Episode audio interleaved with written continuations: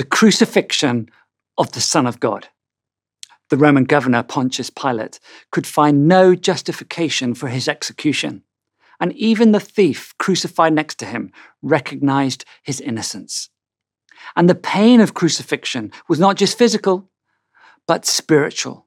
The unbearable weight of the world's sin and shame, past, present, and future, laid upon Jesus as the darkness cut him off from his heavenly Father's presence. And yet, we remember today as Good Friday. I mean, of all the days in history, surely this day cannot be described as good. I remember when one of our children was younger, he always insisted on calling today Bad Friday. But why is today Good Friday? This is because three things happened on the cross that change the whole of history, that change the destiny of the world, that change your life and mine. What are they? Number one, on the cross, we see the reversal of the fall. The book of Genesis at the start of the Bible describes how the early humans, Adam and Eve, first disobeyed God and brought sin into the world. They took fruit off the tree that was forbidden, with the result being that sin and a curse came upon humankind. And the ultimate cost of this sin, of this curse, is the inevitability of death. But on Good Friday, Jesus, the second Adam, the perfect human, was put on the tree, on the cross, and he took our sin and the curse upon himself so that it no longer rests on us. Galatians 3:13 explains it this way.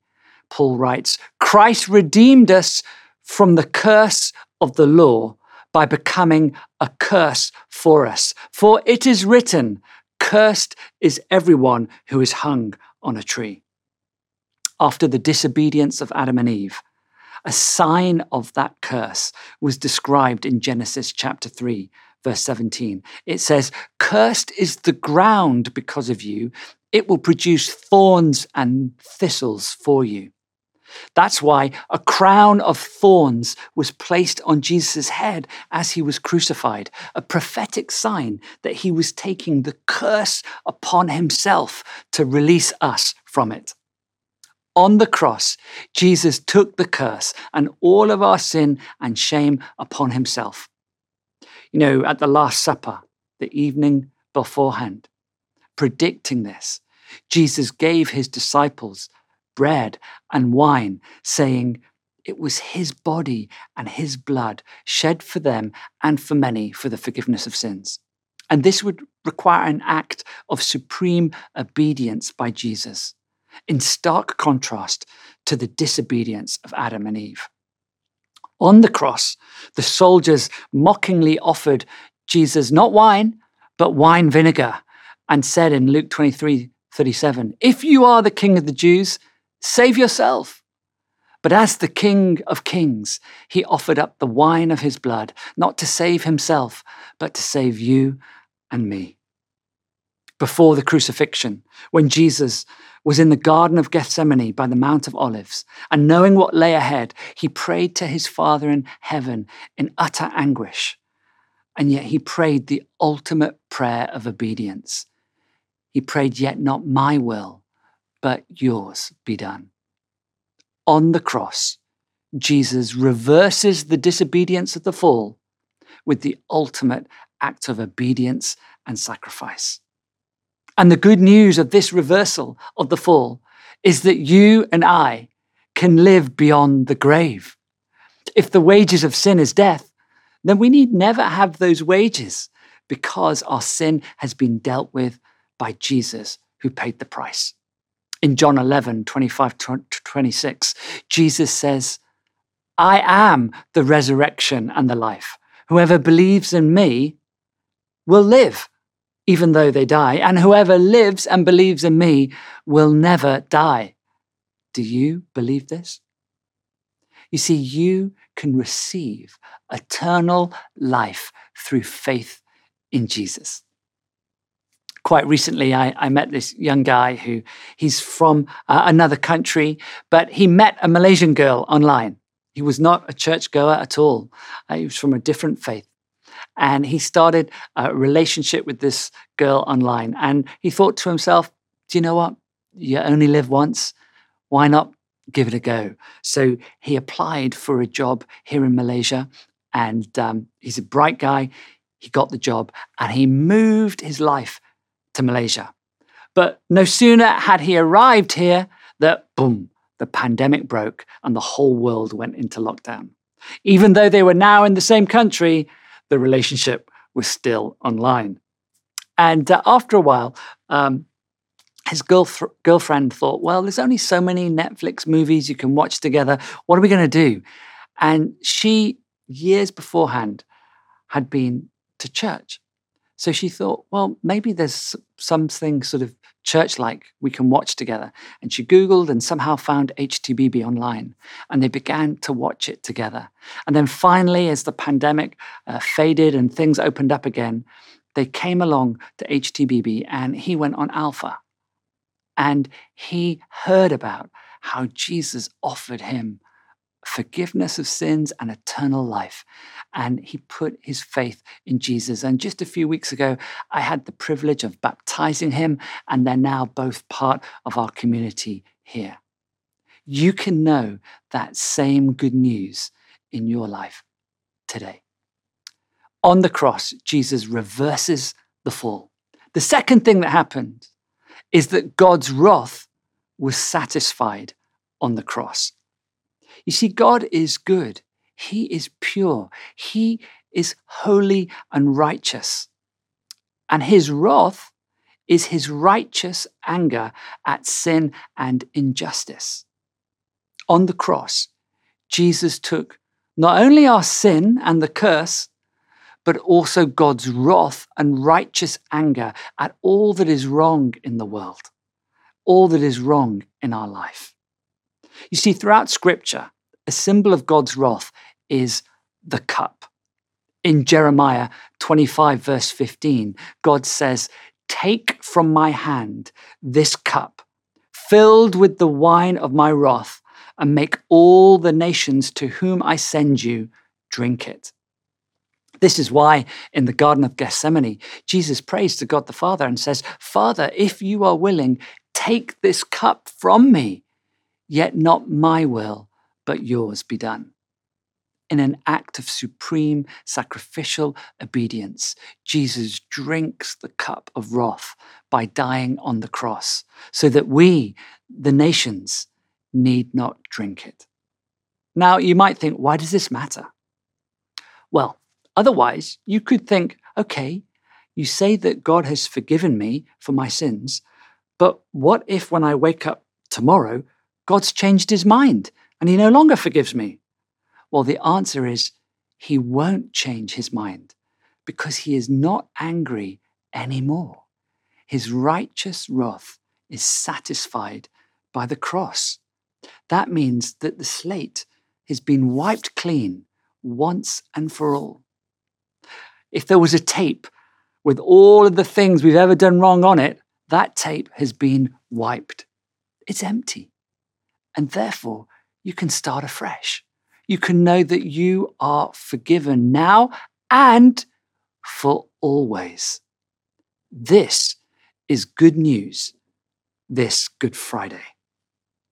And then the third thing that we see on the cross is yes, the, rever- the fall has been reversed. Our sin is forgiven. Yes, God's wrath has been satisfied. He's no longer angry about that sin. But Good Friday is not just about what we don't get, it's also about what we do get. Because on the cross, number three, a beautiful exchange took place. On the cross, not only did Jesus take upon himself our sin, our shame, and the curse, but in return, he placed upon us his righteousness and holiness. This was a beautiful exchange, ultimate grace. You see, grace means we don't get what we do deserve punishment and death. And we do get what we don't deserve life everlasting and righteousness. Two thieves were crucified with Jesus, one on either side of him. One insults Jesus, but the other says, We are punished justly, for we are getting what our deeds deserve. But this man has done nothing wrong. But because of the cross, we no longer get what our deeds deserve. And in return, Jesus bestows upon us the free gift of righteousness, a right relationship with God Almighty. St. Paul writes it this way in 2 Corinthians 5:21. He says, "God made him who had no sin, Jesus, to be sin for us, so that in him we might become the righteousness of God." So the good news of Good Friday is not just what it means we avoid, but what the cross means that we now get. Would you like to receive forgiveness and be seen as holy, pure in the sight of God, restored into right relationship with your Creator for all eternity. This is true salvation. And the salvation that Jesus offers you and me is immediate. You know, when one of the thieves on the cross says, Jesus, remember me when you come into your kingdom, Jesus replies in Luke 23 43 with these words. He said to that thief, I tell you the truth. Today you will be with me in paradise.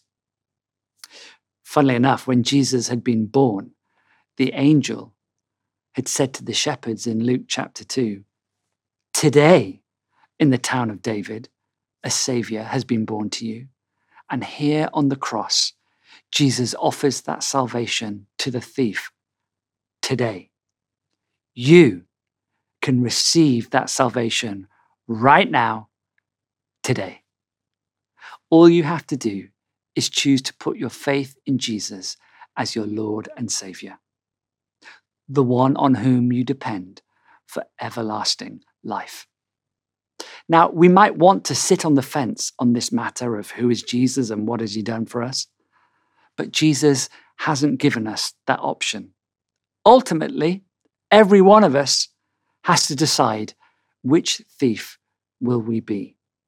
The one who hurls insults or who, acknowledging their guilt, turns to Jesus in faith and says, Remember me. If you would like to do that, then you can pray this simple prayer right now. Maybe you've never put your faith in Jesus before, or you would like to turn back to Him in faith for that reassurance that you know you're in relationship with God for all eternity and you need not fear the future, whatever it brings. If so, just echo this simple prayer in your heart right now.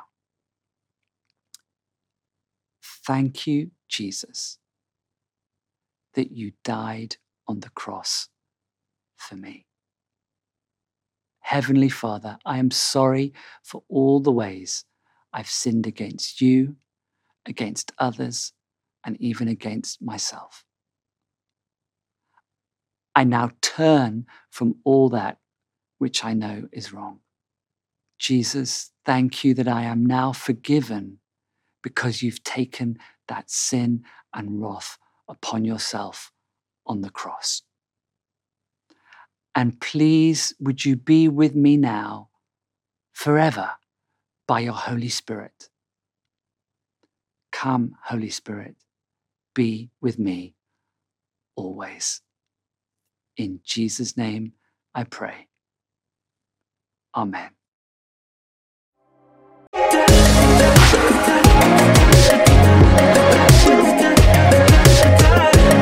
Shut